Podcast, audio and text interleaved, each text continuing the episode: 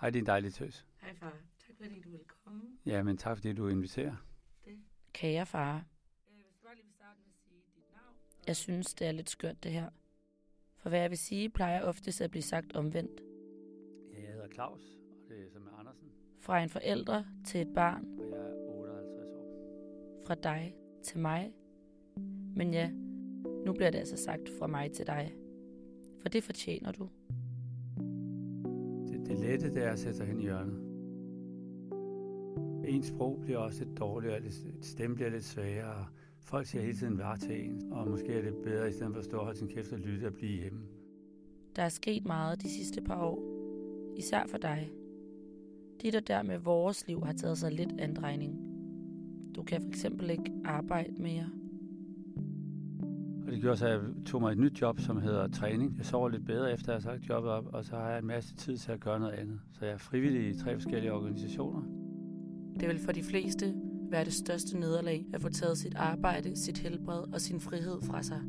Det hårdeste for mig ved at have fået diagnosen, det er, at der på en eller anden måde er indlagt en eller anden begrænsning ude i, ude i tiden, hvor man ikke længere kan, kan det, man gerne vil.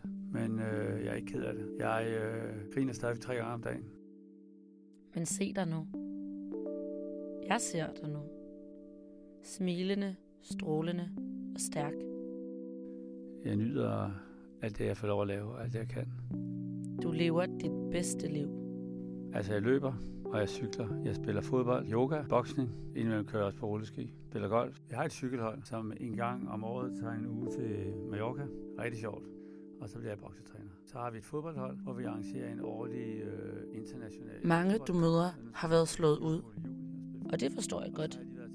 Men i stedet for at du lader frygten overvinde, så omfavner du dem og deres tanker, så I sammen kan finde en måde at leve på, hvor hverdagen ikke defineres af sygdommen, men af dig.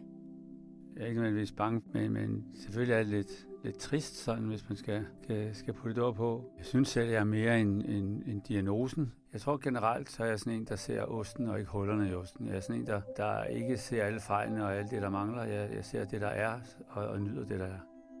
At se muligheder frem for begrænsninger er nemmere sagt end gjort. Men du gør det. Altid. Din tilgang til livet inspirerer både mig, mor, Tobias og Alberte, men ikke mindst alle, du møder på din vej. Så far, Jeg er, jeg er så stolt stolt af dig. dig. Er du klar, hvor stolt jeg er af dig? Fantastiske pige.